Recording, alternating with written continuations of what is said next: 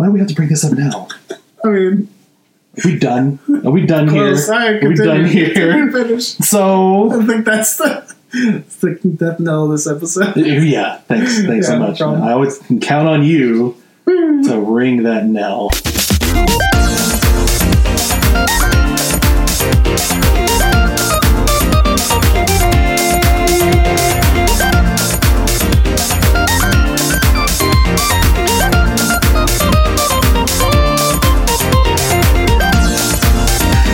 Back to the uh, Why Do I Talk to You podcast. Uh, I am still, for some reason, Saul Starsheet 4.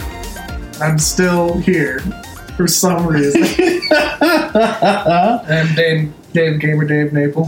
Uh, welcome back to uh, this being our third episode of, uh, of our newly formed podcast here. Uh, if you've been following us since episode one, thank you for coming back, and uh, we hope that we can still get your support for episodes to come.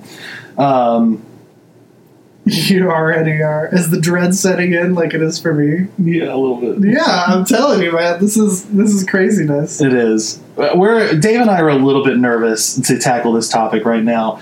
We are trying to make our our choice of episodes as timely as possible um, in terms of anything new that's coming out in the world of gaming or the world of movies, what have you. And um, due to a recent um, we Re-release. a re-release, yeah, a re-release of a very popular game, which is the title of this podcast episode right now. We're trying to hide it like we're not going to put it on the title. Yeah. Isn't always funny? I always find that funny. I guess so, right? but you know, Um, we're talking about Undertale. We're talking about Undertale, straight up. I mean, why am I trying to hide it? Whatever. yeah, why- uh, we're talking about Undertale, and if you've spent any amount of time on the internet, even if you haven't played the game Undertale or not, you know that this game is a heavy, heavy game in terms of fandom.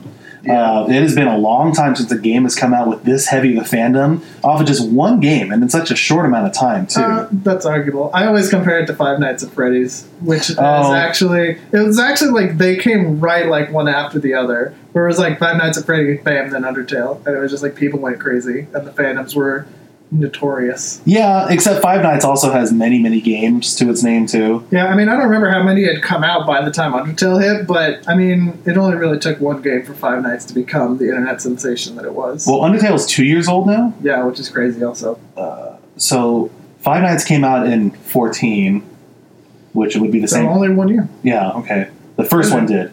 Crazy. And then, well, okay, we're not talking about FNAF though. Nope. I But think- I just thought it was, right. yeah.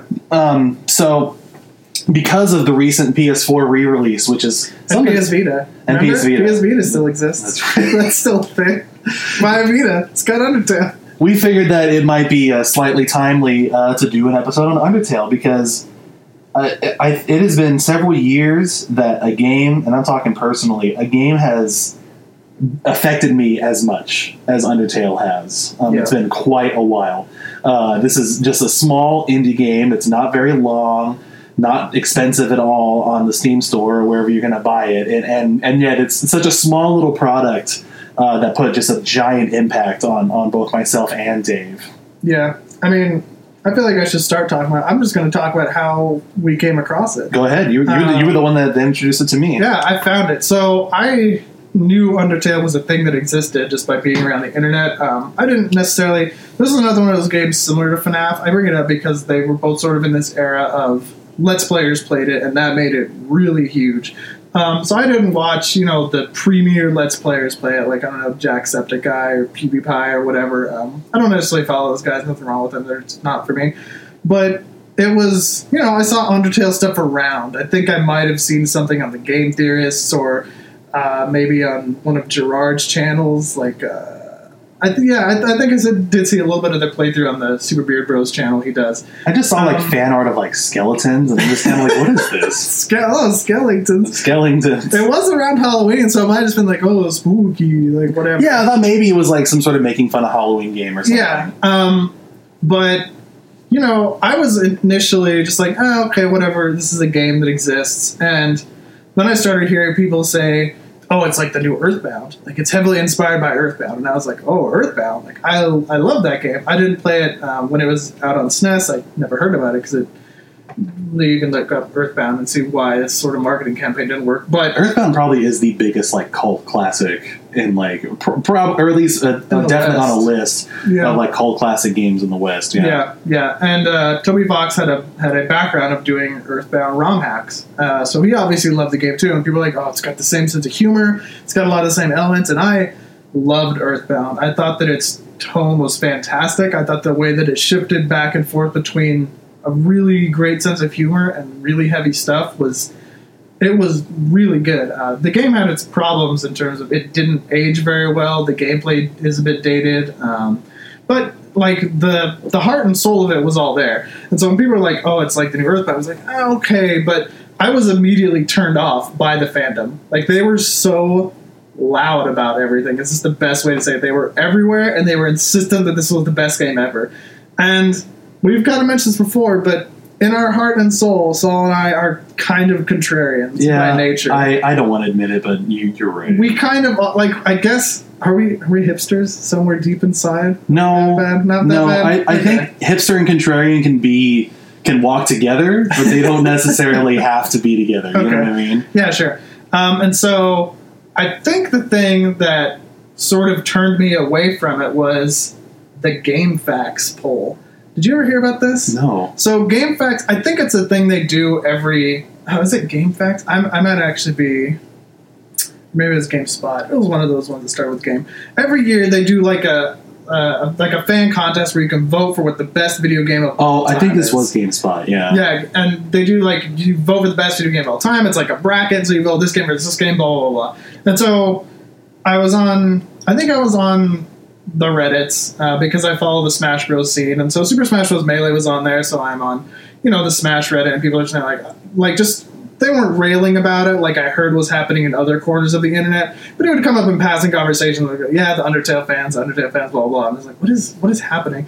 And basically, just what happened was Undertale beat out a lot of classically great games. This was a game that had only been out for a matter of months because I think this poll ran in like November or something, but it just had just exploded so hard that people were putting in this category, and the fan base was so like just feverishly following this game, like best game, best game, best game of all time. Like, and it was just like this is insane. Like this game has to be overhyped. I was like, this game has to be overhyped.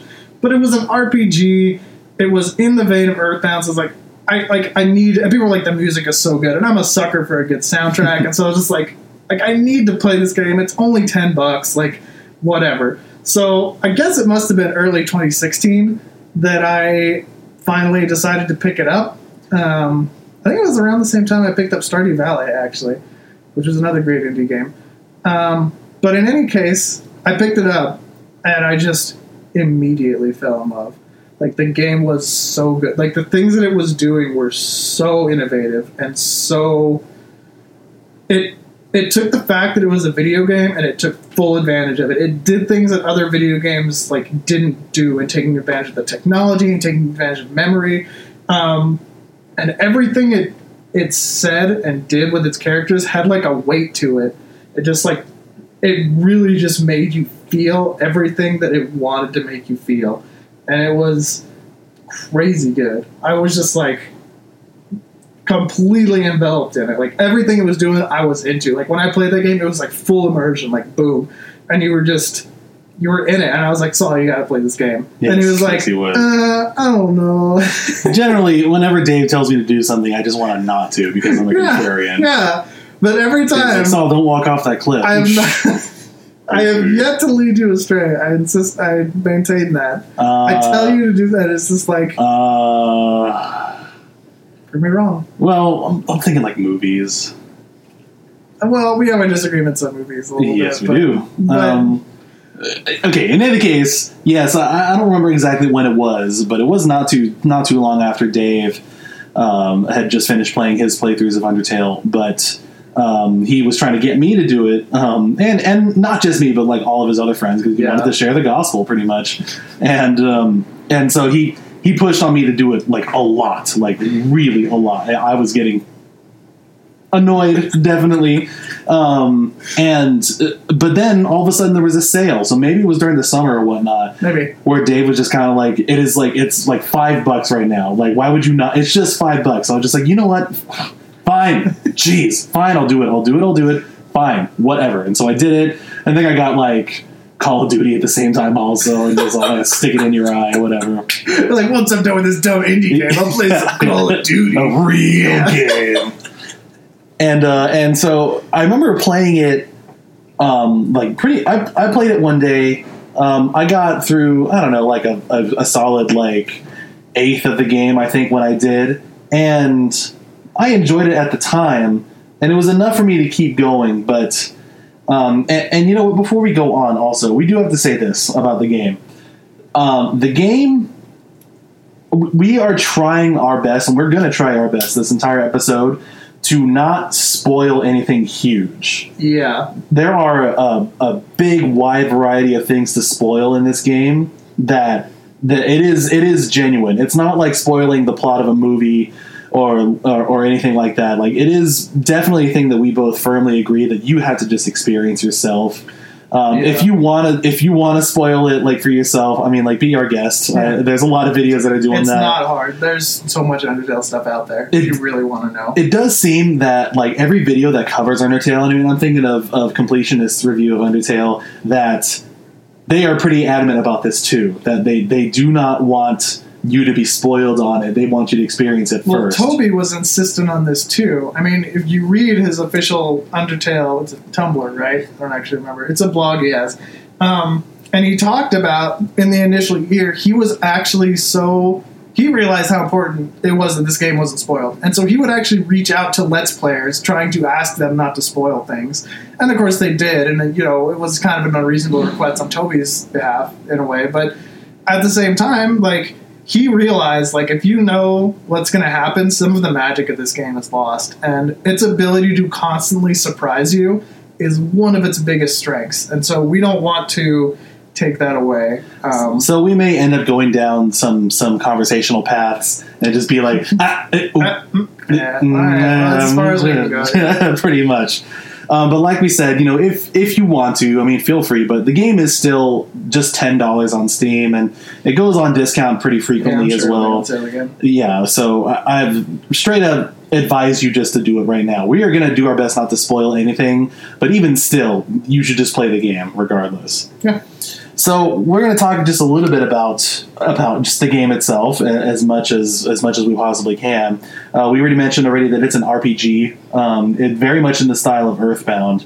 Uh, that that not in terms of gameplay this is important too because one of the biggest things about this game is the gameplay is completely different but in the in sort of the sense of humor it has and its ability to hit on really humorous stuff and really serious stuff like almost in the same breath its writing is very earthbound Mhm. um, some of the art feels very earthbound the tone overall is less bright and fun than earthbound earthbound and the whole mother series um, it all takes place in, in a very bright and colorful world, um, which sort of makes the darker stuff just juxtaposed a little bit differently.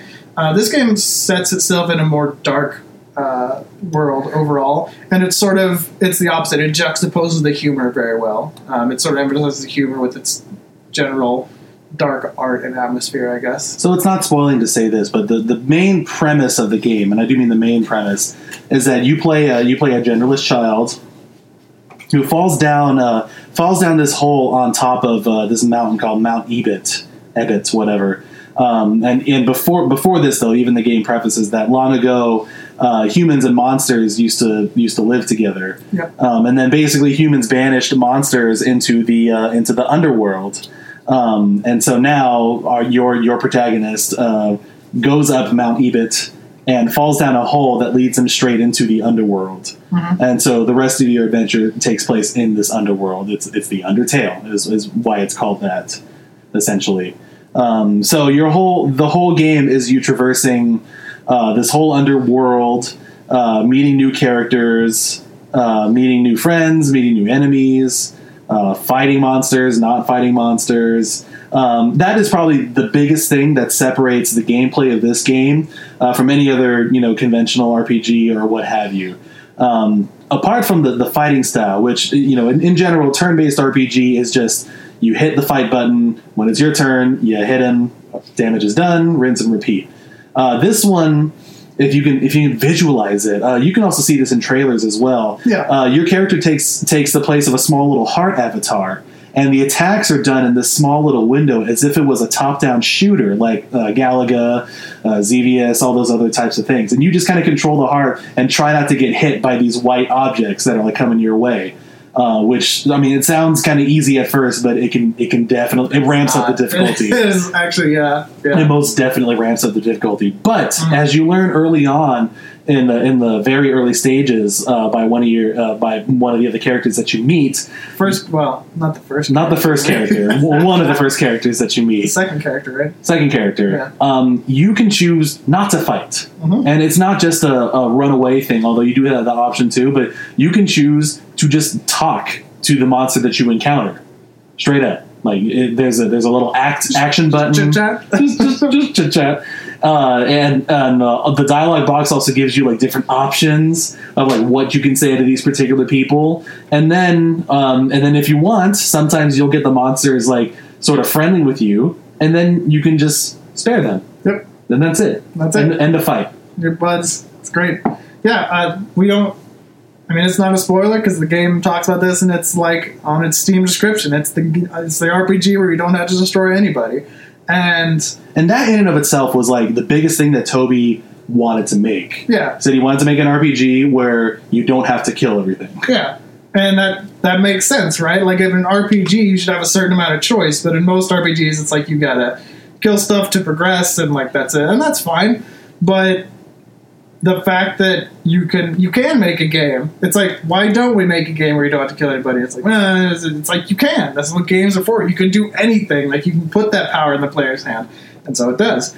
Um, and the way that it does it is really smart because it starts off everything starts off antagonistic basically every battle starts off antagonistic uh, you the enemy will be attacking you you It's- will it's be a taking random battle, damage. too. You're just walking around. yep they're random battles you don't see them coming uh, and you can fight and we should mention too we, we don't even mention this because the fight button just became anathema to both of us after a while. It's just like, oh, don't touch the fight button like you monster. But that's what it, that's how it makes you feel, which is fan freaking tastic. But even the fight option, uh, it works on this. It's hard to explain, but your bar starts on one side. It's like a timed it's a time thing. Uh, you want to hit it, hit the button when it's right in the middle of the little thing it shows you. It's a really weird, like ovally thing that looks like some kind of like ancient rune, or it just looks yeah, weird. and it also changes depending on the weapon that you have. Yeah, too. some of the weapons you have to hit actually multiple times in that spot, and so the timing is different. Um,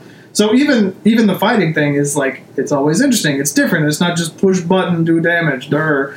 Uh, but if you choose not to do that, you can do the act button, and at that point it becomes like a puzzle game because you have to figure out based on usually verbal clues because the enemy will continue talking to you or doing something specific while it's their turn. And you just have to try these different options and one of them will eventually make the monster happy and it's not always the same thing. Uh, sometimes you have to do the same thing multiple times. It's not always obvious. Like there's there's a lot of different aspects to it um, to where whether you want to fight or whether you want to not fight it keeps the battle system interesting because every monster is different they all have their different attacks um, there are all different ways for you to spare them Essentially, if you want to spare a monster, you really have to get to know them Yeah. and their particular really gotta personality. get to know them. you know what I mean? Though Yeah, it's like because no, they're I- not. I agree. It's like, just- yeah, they're not necessarily characters, but Toby built characters. They all have personalities. Okay, personality. That's a Is that better, that's a better way of Yeah. saying it. Yeah, absolutely. Um, that is, th- I would say that is the biggest distinction uh, from it from other RPGs um, is that it gives you that idea. Um, this game is hilarious. Also, Yeah. by the way, this game this game is just absolutely hilarious. Because every one of the options you pick in the fight will it will get a different response from the monster, and all of the jokes are written perfectly. Like they're timed perfectly, which is weird in a game where you can't necessarily always like control when they're gonna get it, but like they're all just spaced perfectly, and they're funny and clever and dry, and it's A lot of it is great. also, I mean, it does rely on the fact that you are playing an RPG, which those aren't usually known for being humorous Mhm. or taking jabs at its own self. Um, and a lot of it kind of relies on that as well. Like you know, you wouldn't think like, oh wow, these jokes are like the most hilarious jokes ever. It's just it it when you're immersed in the world and it's easy to be when you're playing Undertale. Like these jokes become hilarious. Like there's one Yeah. fight. Uh, there's one fight uh, you, when you're before you go into a main town that you stop into. You're stopped by these two guard dogs, but they're like anthropomorphic and they're fully armored and everything like that. And they're they happen to be married, Yeah, you know, like you do. like you do. Um, they they come up to you and they're all like, "Who is this?" Yes, what is it? I don't know, like that, and then you're in the fight, and and uh, I I mean I, I want to say this one. yeah, Let's just say this one This is very minor. the way that you uh, uh, win this fight uh, with without uh, actually using violence would be uh, to use the axe button. well, we don't have to tell them exactly what button you. You you convince them that you were a puppy. You convince them that you're a puppy. I'll say that. Yeah. You You essentially convince them that you're a puppy. and and they're they're they're a little bewildered at first. They're just kind of like, wait a minute, is this a? pu- Oh, it must be a puppy. must be a puppy. it's like, uh, and then I mean, I guess we can spoil this part. And then you pet them, and then they like a puppy can pet you. Someone this has changed everything. And they just and they- just kind of wander off, and you're just standing there like, What just Oh. happened? um, apart from the apart from the fights, which you know it, it is a, a primary, you do spend a ton of time in the fights, whether it's boss fights or what have you. Uh, but the regular overworld also has quite a bit of puzzles in it too. yeah, the Um, game, especially in the first two areas, which are the ruins and sort of Snowdin, uh, sort of wintry area. Um, all the puzzles there are like really fun. They keep you really like engaged. The the fact that it starts off, the ruins are the greatest example because it just starts off and you just have all these puzzles. Like it just puts you right in it. Um, you really feel like you got dropped right in it. And there's a little bit of a gag where one of the the second character you meet, um, Toriel, she kind of like leads you through a few of the traps at first. Where it's like, oh, okay, like, but it's it it is supposed to. Toby has said like in on record, like, yeah, this is supposed to be a play on tutorial characters. You just kind of like hold your hand or whatever, but. It doesn't feel obnoxious. It just feels funny. You're just like, all right, all right, go bomb. Like, I guess you can just hold my hand here. Like, and then once you get past it, it's like it just feels like the whole world, like the puzzles are still there and they're still fun, and like moving forward is fun because of the things you're getting to do. Like, I would like to bring up one thing. Um, in the in the field of misdirection, I guess that this game is pretty this, brilliant at. this game heavily relies on misdirection. If if you assume any RPG tropes, it will get you. It will absolutely get you, and you will be mind blown. Uh, maybe that's even too much of a spoiler, but RPG like it knows all the RPG tropes, and it like gets you on them, and it'll misdirect you in a bunch of other ways too. It's really good at it. Um, so uh, this is not a spoiler, I should say, because this is very much in the beginning of the game, and it also was in the demo too. So this is not a spoiler right here. But in the beginning of the very, uh, very beginning of the game, you know, you wake up as as your child and you and, and your your your avatar, or whatever, and then you walk around. You encounter this bright smiling flower. Oh, Flowey.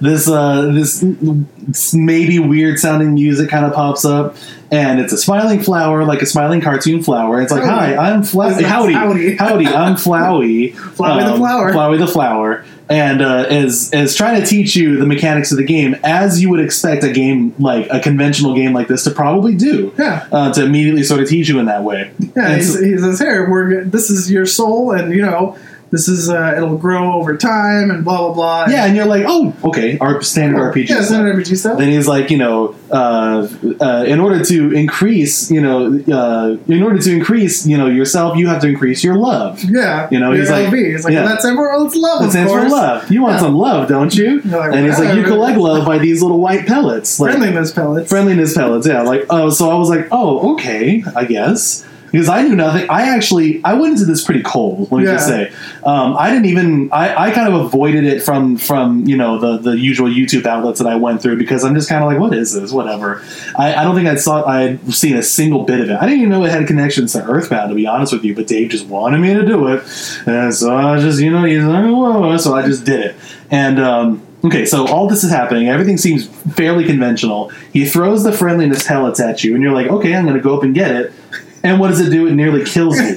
and then Flowey gets on this immediately sadistic face, Yeah. calls you an idiot, and says and says that in this world it's kill or be killed. And then he surrounds you with the white pellets that are slowly coming towards you, and just says, "Die." and laughs. And laughs. Laughs his creepy little laugh. but as the the pellet's about to get at you, they freeze, and then he gets blown away by this new character named Toriel. Now, seriously, you guys, the Flowey scene messed me up. the Flowey scene messed me up. I was I was texting Dave the whole time it happened, and I was giving I him some. I was texts. giving him some choice words at the same time. Not that I was mad at him, but I was already like. What the Yes, is going I was already like in it at this point. So yeah, I was texting him the whole time, and I was like scared too because they're just kind of like, what just happened? Like, and now this other character is coming out, and Toriel comes up to you, extremely friendly, This is the nicest thing. You the nicest imagine. thing, calling you like my child. You know, come with me. You know, I'll show you the right way. After the Flowey thing, you're going like. I don't trust you. Exactly. Like you're just like, wait a minute. And like the whole time, you guys, the whole time throughout this first like overworld, we can call it the ruins level, I was on edge the entire time. And I guess it, it's not spoiling to say that nothing really happens, nothing bad happens uh, during this during this whole sequence. But because of the Flowey misdirection, Yeah. I was messed up Yeah. the entire entire time.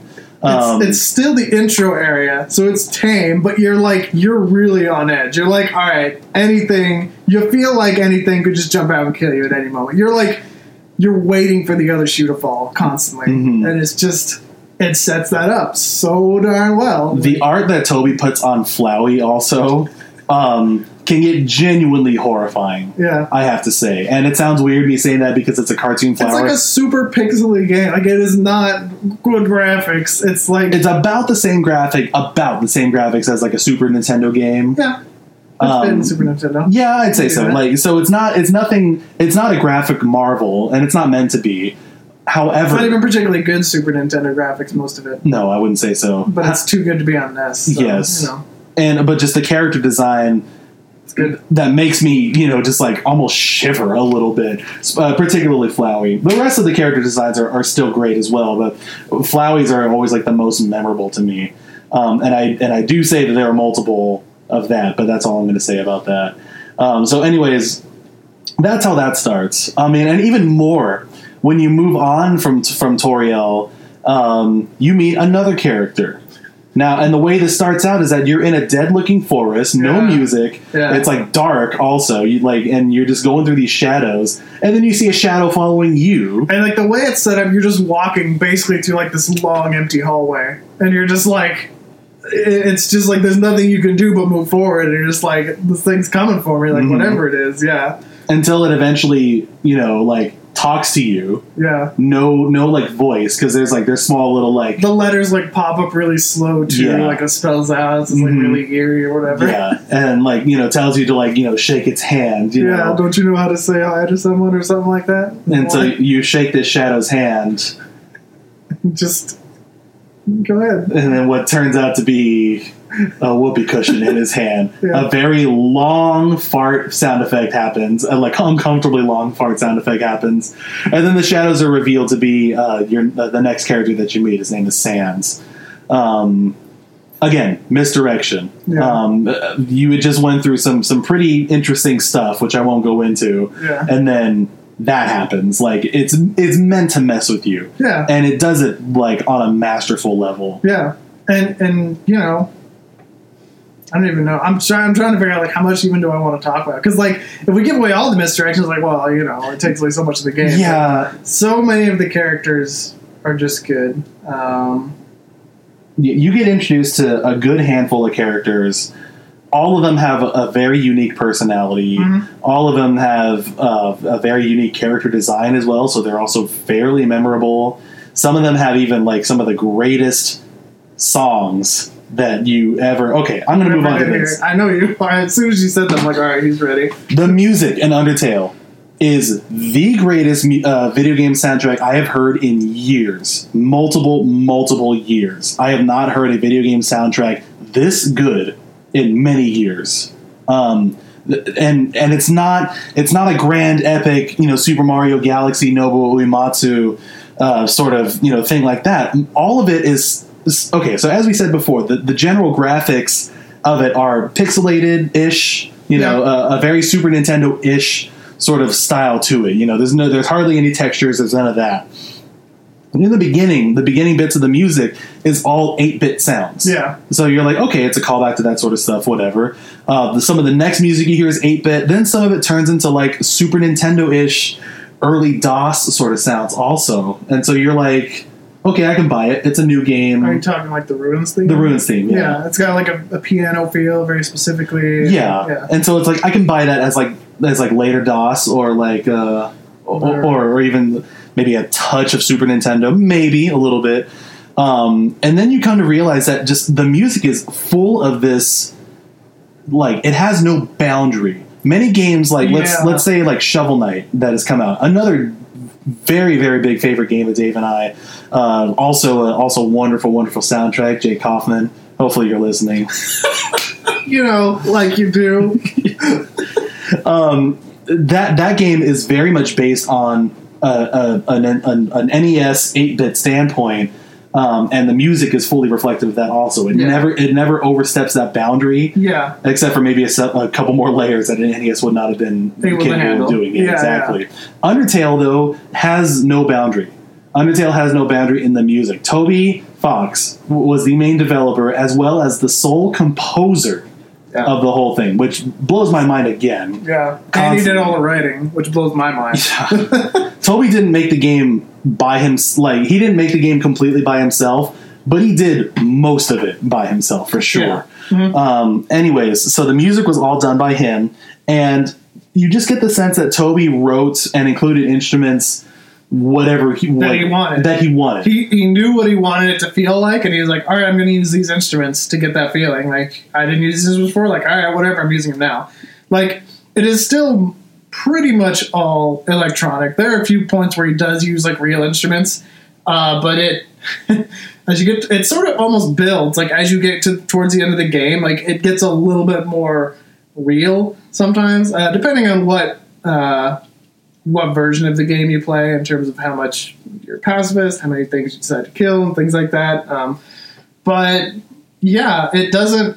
But it, it's never jarring. Like it all flows well, and I don't know how to describe how it why it does that and why it doesn't feel wrong. Like you know, like I think it doesn't feel wrong because we like we buy into it. You know, Mhm. um, the fights, the fight song that you hear, the fight song starts out as if it's fully NES, and then it moves into some sounds that you would not hear in the NES, but it all just matches. yeah. Um, some of the boss fights that end up being some of my absolute favorite themes Mhm. combine all of that combine like sampled instruments that you might hear in a current indie game currently that isn't based in pixels and whatnot mixed in with the super with the the nes 8-bit sounds i mean he even uses genesis the genesis sound card Yeah. for for like at least for one of the songs specific. It's really interesting because like one there is one specific song uh, where he uses only the Genesis sound chip, which you're like, man, that thing is awful, Mhm. and it kind of is. But like when you when you're told like, oh yeah, this song only uses Genesis, you're like. Oh yeah, I guess it, I guess it does, but in the when you're there, it doesn't necessarily. Like I'm sure if you grew up with the Genesis, and you might be like, oh, there it is. Like there's Genesis, but like for me, who just sort of had like, you know, my cousins had it or whatever. it wasn't like an immediate like, yeah, it's a Genesis sound chip, but it like he uses it better than the Genesis did. Like he understands it better than the people who made it did. He just uses it in such a way where you're like, yeah, this is this is pretty much what it probably should have been only used for in the first place, and there it is. Like i think i found that out with you like maybe i was hanging out with you at the time I remember I told you. I don't know if we found out at the same time. I not. think, I, well, I, in either case, I was like, you know, like he used, you know, uh, Gen- Genesis sound for for this song. I was like, and I went back and I, I was like, oh yeah, yeah. it totally is. Yeah, there were multiple times actually when I was playing the game um, that just based on the sound effects that he used, as well as sort of where they're placed in the game, I knew he was doing a callback to another soundtrack, which was super cool. Um, There's one song in particular that is like a hardcore throwback to Chrono Trigger, Mhm. but it doesn't feel like he just ripped it from Chrono Trigger. It feels like its own song, and he was just like. I want this to feel like this other game that I played and enjoyed. I'm going to use these sound bits, or I'm going to incorporate this thing it did. Uh, I could hear several things that I felt like were influenced by games like Super Mario RPG or just other things that Yoko uh, Shimomura had composed, which bonus points because we love her. uh, yeah, it's just it's all very good and very intentional. Everything he did feels like he wanted it to be exactly like this, and he nailed it.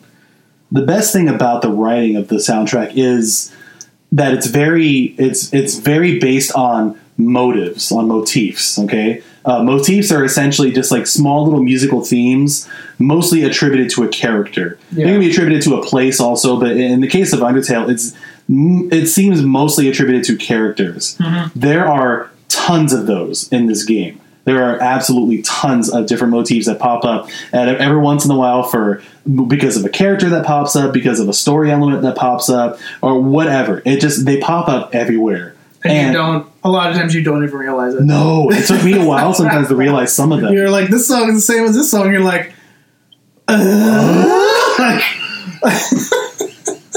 but you realize it, and it doesn't. It still doesn't feel like you like were tricked. Like, oh, it's just the same song. Lazy. It's like, wow, that is that's the same song, Mhm. and it's still really good, even in this form. it's a thing that like tons of well i mean this originated back in opera like back in the 1800s Back in the 1800s. you know like we were there just yesterday Yeah, yeah. and uh, but like a lot of movie scores, uh, uh, composers do this too. John Williams is a is a huge proponent of that, of like writing Yep. themes, writing uh, motives and things like that for other characters and whatnot. And so this is not a new thing, but when it's executed as well as it is in Undertale, it's it's it works. It doesn't seem like it's a gimmick. It doesn't seem like he was trying to do it to seem smart or whatever. I mean, Nobuo Uematsu did that a lot too. Yeah. In in games where he was able to use more orchestration, like seven uh, seven and onwards. Um, I mean, he did that an awful lot. Where like you know, oh, I've heard this theme before. Oh, I've heard this theme before. Oh, this character is back. That's why that theme is back and whatnot. Yeah. You know. Yeah. Um, and that's that's just a smart thing to do. Maybe he was also doing it to harken back to you know the old masters like that. And you know what? It works extremely well as a result of that. Um, it- we and and you know what? It's so closely tied to the characters that I can't even tell you like what they're called or like how it goes or whatever It's like that. such and such a theme. It's this It- character. It's this character's theme. It's that character's theme and Yeah. whatnot. Many characters have like multiple themes squashed into their one songs, and it just seems so natural. Yeah. Um, there's one particular boss. I'm not going to say the name or when it pops up or whatever like that, but there's one particular boss where that boss, um, or yeah, that character actually kind of has two themes attributed to this character, and uh, and and the final fight with this character mashes up a new theme with those two previously stated themes. Yeah. and it just seems so natural. Yeah. they're not shoehorned in. Yeah. It's just a natural progression. Yeah. I. I mean, how much more do you want to talk about music? Out of curiosity. Ugh, I, mean, I could almost wanna- I can talk for hours. Yeah, I mean that song is one of our favorites in the game. I think both of us agree that that song is just one of the best. But I think the boss themes in general are the ones that really stick with us. Um, I think you in particular are just like this boss theme, this boss theme, this boss theme. I love the boss theme too. There are a few other ones where I'm like, I like this one a little bit better. Um, but the way that the music complements the boss fights is so good. You feel like it's so intense. Like and the boss fights are great. I'm, I'm trying to find a way to transition the boss fights, but I don't want to cut you off on music. No, could- I mean, could talk for all I would kind of do is just gush on it the whole yeah. time. I mean, but every every major boss fight has its own theme specifically for it. It's not just oh here's the here's the can you're fighting a boss music. Each one pretty much. What are you like? Just realizing that? yes. yeah, like so many other, and not to bash on those games because so many of those games, the canned you're fighting a boss music is great. It's still great, but Toby was like, yeah, I could do just like a canned boss fight, or I could write each one individually, I guess, and he did, and they're great, and each one matches the exact like.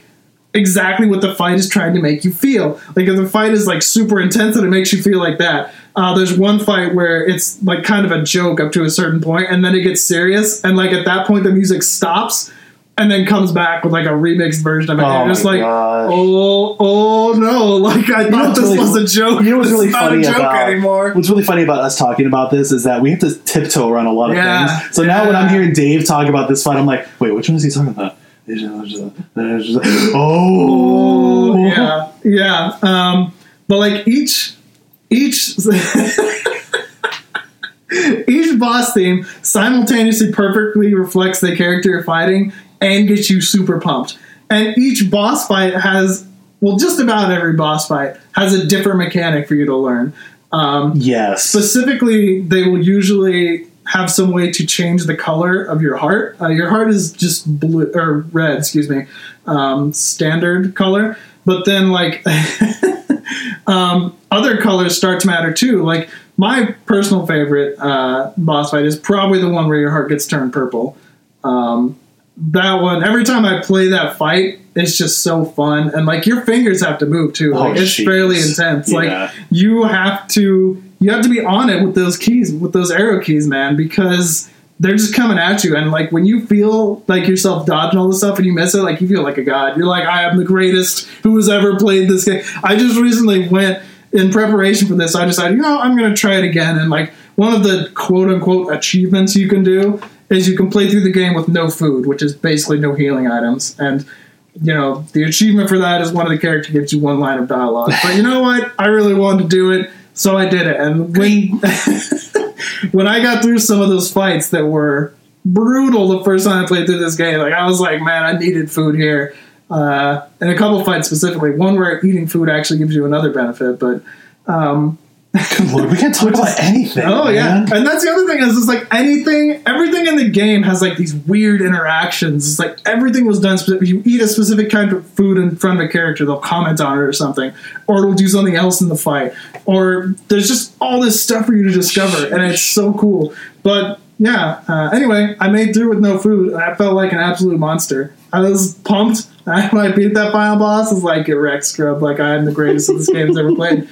and that's not something you get in many RPGs. Like it's hard to replicate that. Um, we are really just sort of gushing over this game and kind of tiptoeing over it, and like, and it deserves to for sure. go play this game. Go play this game, really. um, I did want to also mention, uh, you know, what? Nah, I'm not going to. Whatever. I guess I already did. Well, oh, okay. Uh, well, just um, the you know, because we were talking about music. There are, if you do just a very basic search on YouTube, tons of people have made covers of these songs. Yeah. Um, many of them are like strictly video game affiliated, like Smooth McGroove, or some of them are just like you know they do covers, you know, of like many like many YouTube musicians do, and they just got tons of requests to do Undertale songs because they're just that good. And it worked out because they got millions of views. Yeah, really. and many of them are like you know your common like metal covers, or some of them are like you know techno covers, dubstep covers, and whatnot. I mean that's everywhere, right? But um, there are also a lot of uh, interesting covers, like uh, well, like you know Smooth McGroove doing everything all a cappella. Uh, there's uh, Suko G, who I just figured, who just discovered sort of recently, who does all of his covers like Smooth McGroove, but with kazoos. Oh, the kazoo guy. you, you and that kazoo guy. I like him. He's awesome. Oh. I'd, I'd love to meet him in person. I'm not saying he's not a nice guy, but like, yes, you are. no, I'm not. I don't know the guy from anybody. But oh, this guy. you see him walking down the street. He's all like, "Oh, hi, Dave." Like, oh, I mean, Don and Leslie just walk around with the kazoo. like, a, hmm, true, dude. Like that's just obnoxious. You all agree with me. That would just be obnoxious. We all know it. Well, I'm not inviting you to my birthday No kazoos. party. No kazoos allowed. um, there are lots of well, lots of covers of these songs everywhere. Um, since I ha- hold the music in extremely high regard, there's only so many of them that I actually like. Oh, like, yeah. I mean, yeah. I mean, like, because it's sort of like a cover. If you're going to change it up, should make it better in some way. And this is also making me really snobby. Whatever. Or at least at least present it in a way that isn't just like a copy of the version that's like slightly better, like like slightly quote unquote better instrumentation. Hmm. You know, like it's like, oh, we use real instruments for this, but it's the same song. It's like, eh, I mean, a lot of them are just like, I'm going to take this melody and I'm going to play it on a rock guitar. I'm going to call it a metal cover. Bam. Shout outs to Girls Melon. Ah. That's an inside joke Wow. Like, Well, I hope he isn't listening to this. If he's listening, we'll have him on sometime. I'm sure he's a great guy. Maybe he'll write a theme song, Ooh, a new one. nice. Um, there's a lot of that around. I mean, just in general, not just in Undertale, but since Undertale has such a huge fan base, um, it's it's happened around too.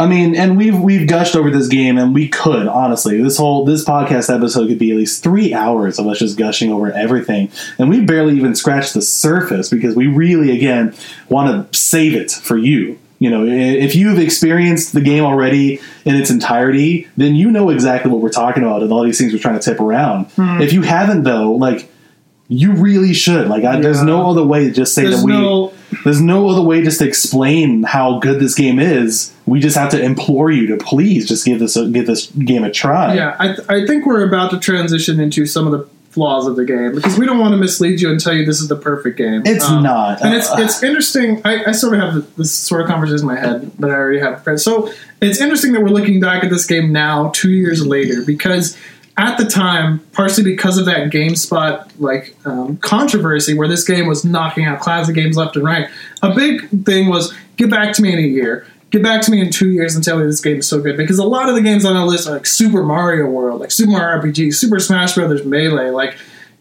multiple games like the uh, Metal Gear Solid franchise, like all these games that have stood the test of time, and you could go back right now and you could play it. And they're like, get back those in two years. This game, you know, it's got a lot of surprise and shock factor, and it does. But like, how does it hold up over time? Um, and I really, I don't hesitate in saying that this game is one of the best artistic pieces of video game work I have ever seen. Um, the things that it does to make the player feel exactly what it intends for you to feel are so spot on. It communicates a message. Um, it gets you invested in things that you shouldn't be invested in. It makes you care about things that are so ridiculous. It's insane. But you start caring about these characters and these things, and maybe you won't. Maybe you won't enjoy it so much. This game has a very unique sense of humor, and while all the characters are great and they're very true to themselves and they have a lot of personality, you know, maybe you just don't like it. We'd be lying if we said we liked every character in this game, mm-hmm. and by that I mean there is one character that we both don't mm-hmm. like, and you know that's one character out of how many? Like seven, eight more, like a lot, and it's just this game isn't perfect, but I, I don't hesitate at all to call it art. If you're looking for a game that you want to see, what can video games do different? Like, yeah, you can play through an RPG and get a bunch of levels and go beat the boss, and like you did it, and you know maybe the story's good a long way. But if you want to see like an integration of the gameplay and then everything in this game matters. Let let me repeat, everything in this game matters somehow. He's it not lying. doesn't He's not it's lying. like you will just hear something. It's like, oh, that's a game mechanic. It is not just a game mechanic. He is and it will you you don't believe me, but you will play through it, and it will it'll surprise you. And it's not just like it did it just to surprise you. It did it to add depth. It did it to add meaning to everything you're doing. And I I fancy myself. I would like to think of myself as a good game reviewer. I can play a game and I can understand what's good and bad about it. And there's sort of this shift. I did I did a paper in college about video games, um, and in my research, I'm, I'm kind of proud of that paper. I liked it a lot. You should be. Um, and, and in my research, I ran into this phrase where there are these sort of two camps in video games. There's the ludologists and the narratologists. Now, ludology refers to it's I think it's Latin for play. Ludo means play, so it's it, it's all about the gameplay. You know, Pac-Man isn't trying to tell a story; it's great because of the gameplay. And then there's the narratologist. Well, that sort of explains stuff. It's the narrative. So when you're playing games like Final Fantasy VII, it's not doing that much different in the gameplay that other turn-based RPGs back to like Final Fantasy IV did. There are some things, and you can talk about those, but primarily it is great because there's narrative and like this sort of this stuff that's quote unquote outside of the gameplay or the music, right? Music isn't necessarily adding to the gameplay, and so the way if you talk about the way people um, understand and rate games, a lot of people lean really hard in one of those two camps. Um, the person I'm going to use as, as an example um, is Ego Raptor, Arin of Game Grumps. Um, he hasn't done this in a while, which is a real shame. I don't want to get into like you know bashing or whatever, but like it's a real shame that he hasn't done more in-depth game stuff like he did in Sequelitis because Sequelitis is such a good look at why the gameplay is good. But what he considers to make a game great is like strictly the gameplay. If the story gets in the way of his gameplay, it's a problem, like intrinsically. He is very heavy ludologist. That is where he leans towards, um, where he doesn't give the narrative as much credit. I probably lean a little bit more towards the narrative side. I'm an English major after all, but that doesn't mean I can't tell when I'm having just a good time playing a game. Undertale does it both. It puts it all together uh, in an amazing way. Uh, this game really gets what it means to be a video game and to be trying to communicate something as a game and using all of the tools at its disposal to do so. Um, that's why this game is great at its core to me. It has individual great pieces the music, the characters, the narrative, the gameplay is so unique and so fun to play. But at its core, it is great and I think it does belong in that conversation of the greatest games of all time because of the way it puts it up. I'm not saying it is the greatest game of all time. Please understand. I don't think this game is perfect, um, and we'll talk about that. Um, you know, but the things it does good, it does so well that if anyone said this game is a 10 out of 10, I wouldn't disagree with them. If someone said it was a 9 out of 10 because of the flaws, yeah, okay, I get it. But like, you know, that's where it is. So now, now we can kind of transition into people who maybe don't like the game, and it's as I'm going to refer to Toby a lot because he's talked about this.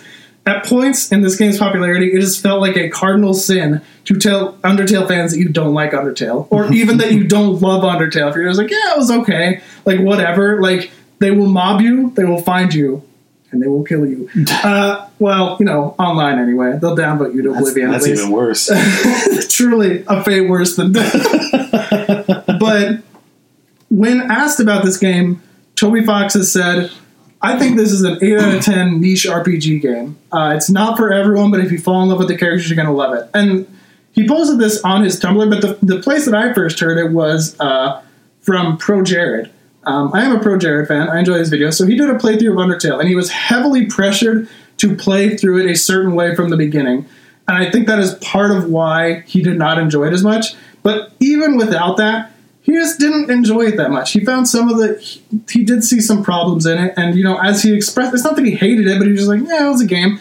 Um, and this is something that Toby said, I think, on Twitter to him when they sort of conversed about this game. You know, they reached out to each other after he played, and he was like, yeah, it was okay. And I think that was when Toby first said, you know, it's an 8 out of 10 game, it's got some problems. So here are some of the problems that Toby has admitted is in the game, and people like ProJared have said are in the game. biggest one for me, I think, is the pacing at sometimes. The pacing is can be very inconsistent at times. And uh-huh. you know what, to be fair, RPGs have these problems a lot. Where a lot of times things will just keep be kind of like, you know, bam, bam, bam, bam, right after another. One huge event right after the other and everything like that. And other times it can be just painfully slow Yeah. with not a whole lot going on in between major events. And this mm-hmm. game this game suffers from that sin as well. Um, there is, I mean, Dave and I can think of at least three different lands that you have to go through that just go on and on. It's and, a it's a lot. The the game starts out so well with the puzzles. I think the mm-hmm. first two areas are so solid on the puzzles. They're mm-hmm. fun and they're interactive, and it's like yeah, cool.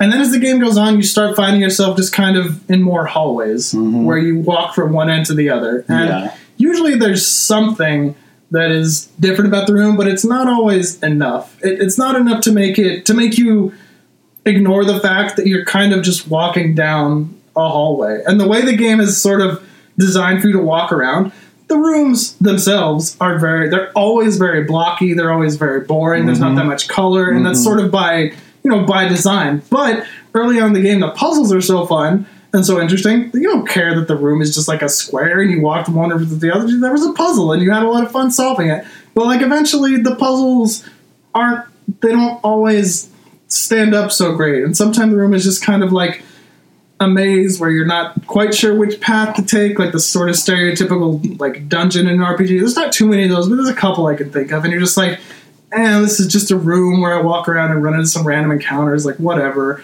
And sort of in between each boss fight, which are absolutely the highlights of these game, it just it drags a little bit where you're just like, eh, I gotta walk through this hallway, I guess. and you know, for a game like an RPG, that's that's not nitpicking either.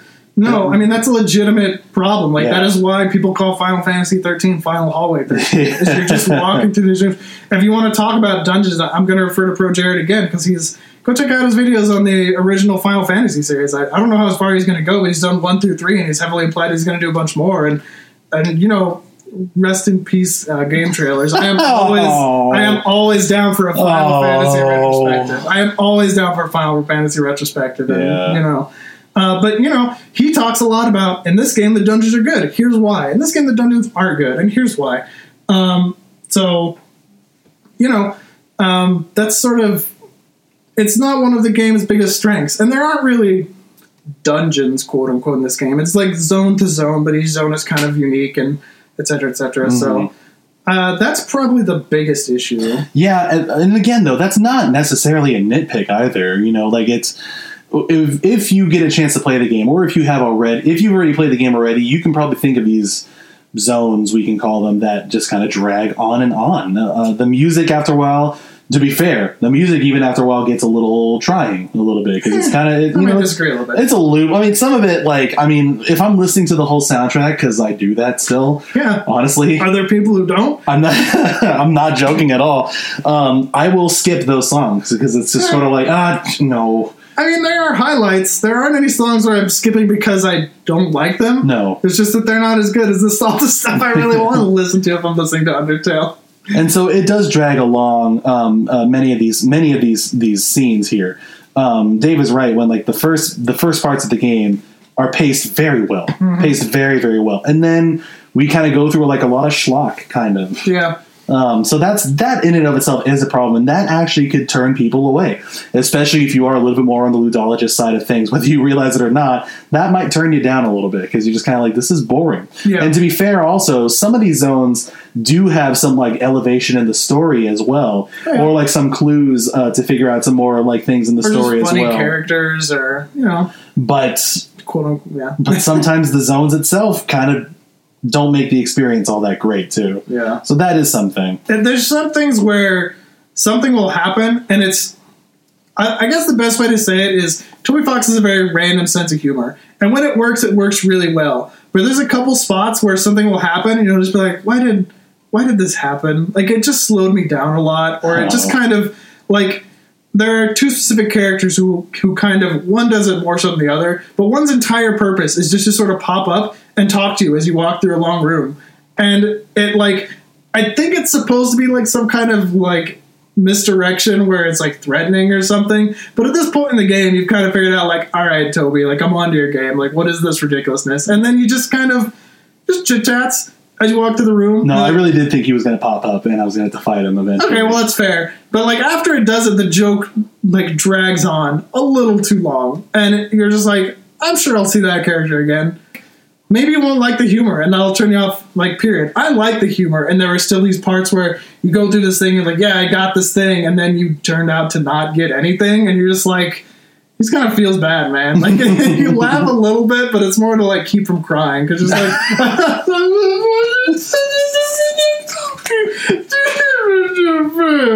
And you know, it's just kind of like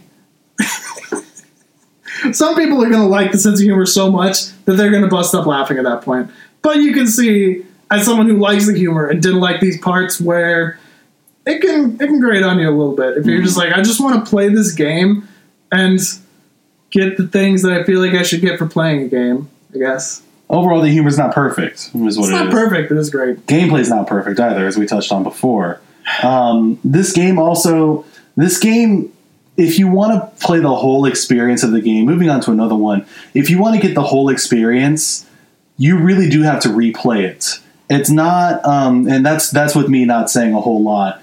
Um, but you do really, you really should replay the game if you want to get the whole experience.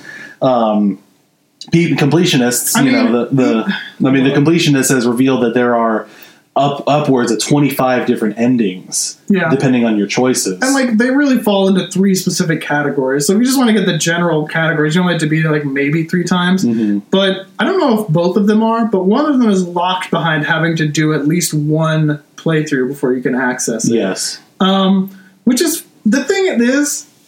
I, I wrote this down um, specifically for after you've gotten at least two endings, like after you've gotten the endings you wanted to get, because we mentioned this isn't a long game, which is it's a strength, especially for a game with multiple endings. Um, I made it on ProJared and Chrono Trigger again. When ProJared talked about Chrono Trigger, he talked about the fact that the reason this game is so good is because one, it's actually short. Everything is compressed to be exactly as long as it needs to be. The pacing is great, and because it's short, it encourages you to replay it. And there are multiple endings which reward you for playing it over again. Undertale does that too. Like a single playthrough, maybe like what six hours, yeah, like maybe. maybe. Um, and then you could just right off the bat, you just play it again, and it's not that long to go through it. Um, and the game actually will change based on how you've played it before, which is one of those things that's crazy. Is like, why don't other people do this? Like, this is so smart and so good. It keeps You you, know what? involved. That is actually really important to make that distinction. Yeah. That that it's you never can truly reset. you can. Uh, I did it actually. Um, Oh, never mind. I, you Strike, can strike so that from the record. yeah, and this is kind of what I was talking because I mentioned that as I was revisiting this game, I in preparation for this podcast, I just played through it all again. And once you know where all the tricks are, once you know where all the jokes are, it's not the same necessarily. It's not quite. The boss fights are still great, and challenging yourself to get through those boss fights is great. But like, there's no like boss rush mode, obviously, so you've got to play through the game. And a lot of things that makes the game worth playing through is the humor and the story and the jokes and the mystery. And once all those things are gone, it's like, yeah, it's not like Mario World where you're just like, I want to play this game because it's fun and it's fun playing through this level. It's fun platforming. Like, sure, I know where all the exits are, but who cares? It's fun to get there. It's not necessarily that. All the bosses maintain their challenge and maintain their fun, but all the stuff in between, it's not quite as great, especially if you have done a true reset and the stuff you did before doesn't necessarily affect it, but yeah. Yeah, this game doesn't really have the as, as great as it is. It doesn't really have the last ability to pick up and play Well, like you know Mario yeah, let, let's 3. clarify. Like, We, I just talked, I just gushed about how two years later this game is just as good. Let me make it clear: this game will. I don't think this game will ever age. I think if someone picked up this game and never heard of it twenty years from now, unless everybody's just picked up on what Toby's doing somehow and they can all do it this well and like how he's using these tools that nobody else is. I think 20 years from now, someone will pick up this game and they it will be just as good at making you feel what it wants you to feel. The music will be just as good, the characters will be just as good, the surprises will be just as surprising. Again, unless it just becomes the thing to do to do what Toby Fox started. And even then, it'll maintain its value because, hey, it did it first and it started this whole thing, basically. Um, eh, Earthbound gets some credit. But anyway, then they're picking a little bit. But it it will never age, I don't think. Aging is not the problem. It's it's pick up and play again. Saul can pick up and play Aladdin a bajillion times on that Super do- Nintendo. Don't you put that evil on me, what? what? You could. You're getting me distracted now. Now I just want to play Aladdin. But that's the thing, like you just want to play it. With Undertale, you don't necessarily want to play it, you just want to remember it. Yeah. You just want to feel it. It again, I'll, I'm making a lot of references to other people. Maybe I shouldn't, but maybe this is just what reviewers do. You talk about when Egoraptor was talking about the difference between a game that you just scarf down and eat, eat, eat, or that fine dessert that you just like you go through once and you kind of have to appreciate and slow down. This game is a slow, high class dessert. Absolutely. And once you have it, it will, to me at least, maybe this is hyping up too much. The memories I have of that game and experiencing it for the first time are always going to be there. They're always going to be some of my favorite video game memories, period. Doesn't mean I want to go pick up and play the game a bajillion more times. I might think I want to because I remember the boss fights. And Mm. the boss fights all make me want to play them again. But it's a one save file again. I can't just save before all the boss fights I like Right, and then right. just replay them. There's no boss rush mode. Like, you know. So, Right. I, I think that's a very important distinction about that. You know, we uh, we can gush so much over it and over the music, over everything about this game because of you know because of how how incredible the experience was. Like when we first went through them.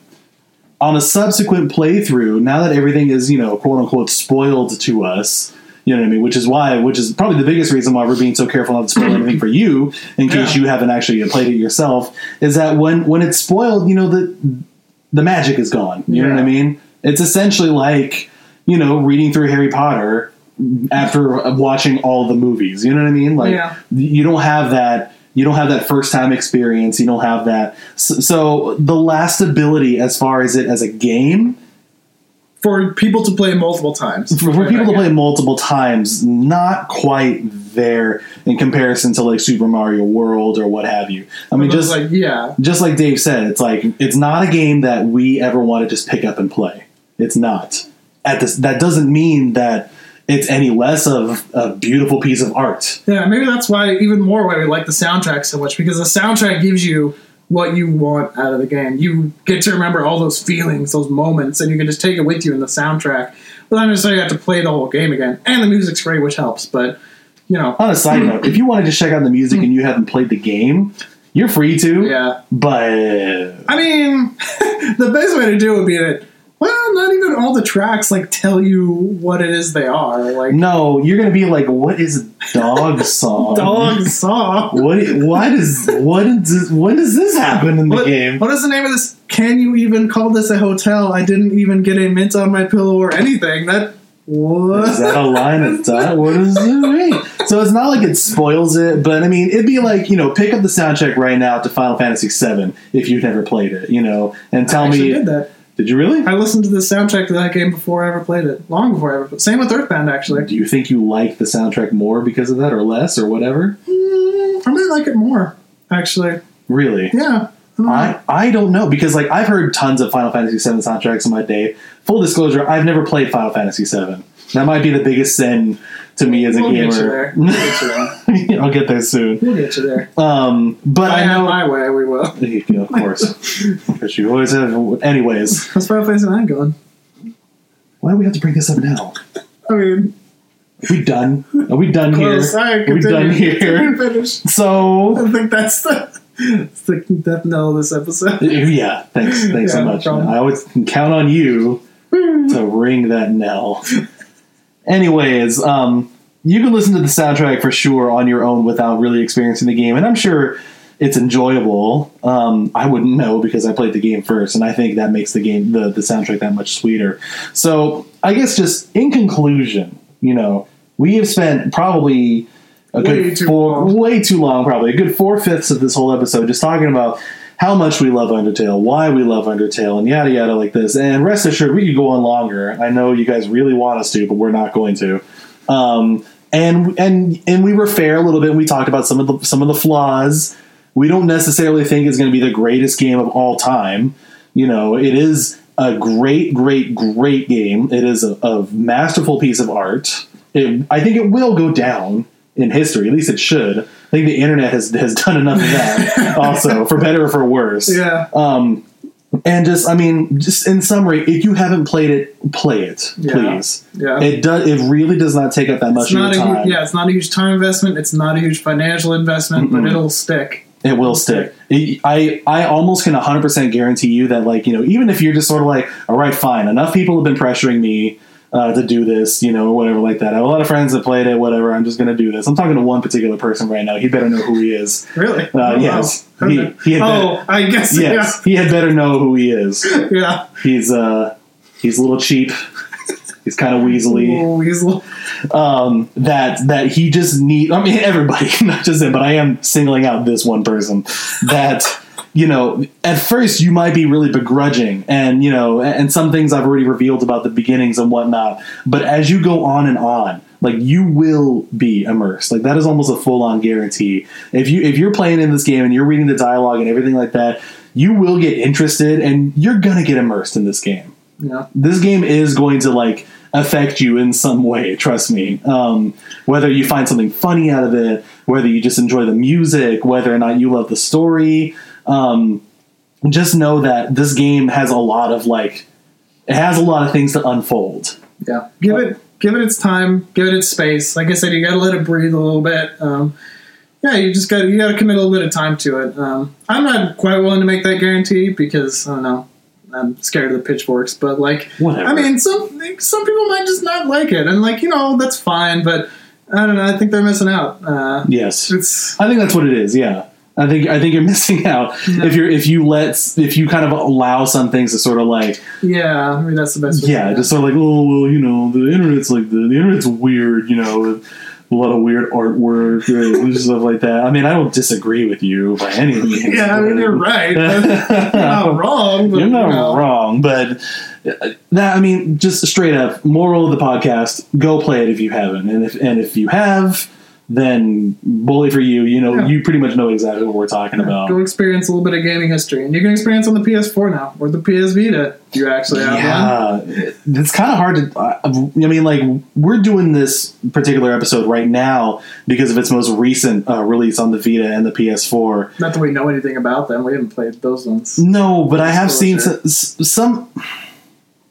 Try trying not to spoil is what I'm trying to say. Yeah. Many many things that happened in the game are kind of dependent on a PC. They engine. feel like they would be. I, am very curious to see how they wind up working out. Um, specifically, some things near the end feel like.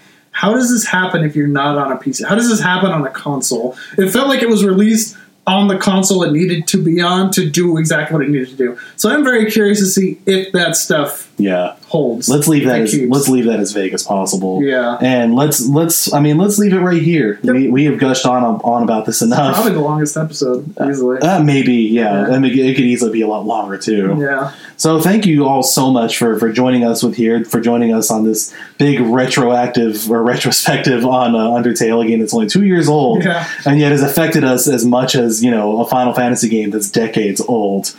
Um, we again, we would just recommend that you play it right now.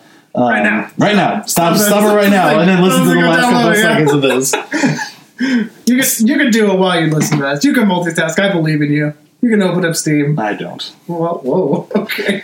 Thank you all so much for tuning in uh, to the uh, to the Why Do I Talk to You podcast. We want to extend out a special thank you to uh, Danny Barrett Huvert for our uh, artwork, and special thanks to uh, OC Remix as well as uh, Rob KTA XPRT and Nov- uh, XPRT Novice uh, for our crazy awesome intro and outro music. Um, please, uh, if you're watching this on YouTube or listening to this on YouTube, like, comment, and subscribe because Like, we, we are trying to make something of this. It would be awesome. Um, if you're listening to this on iTunes because we finally passed the censors, uh, please uh, please share this with uh, with your friends. Please give us a nice review if you if you care to. Share us on social media. Um, we'll get some social media accounts for this thing up eventually. Oh, eventually, I guess. It, it depends, I guess, on these pitchforks that you keep talking about because Yeah, of this yeah. episode. uh, with that being being said, uh, I am still, for some reason, Saul Starsheet 4. And I'm Dave, Dave Gamer, Dave Maple. And we will see you guys on the next episode. Take care.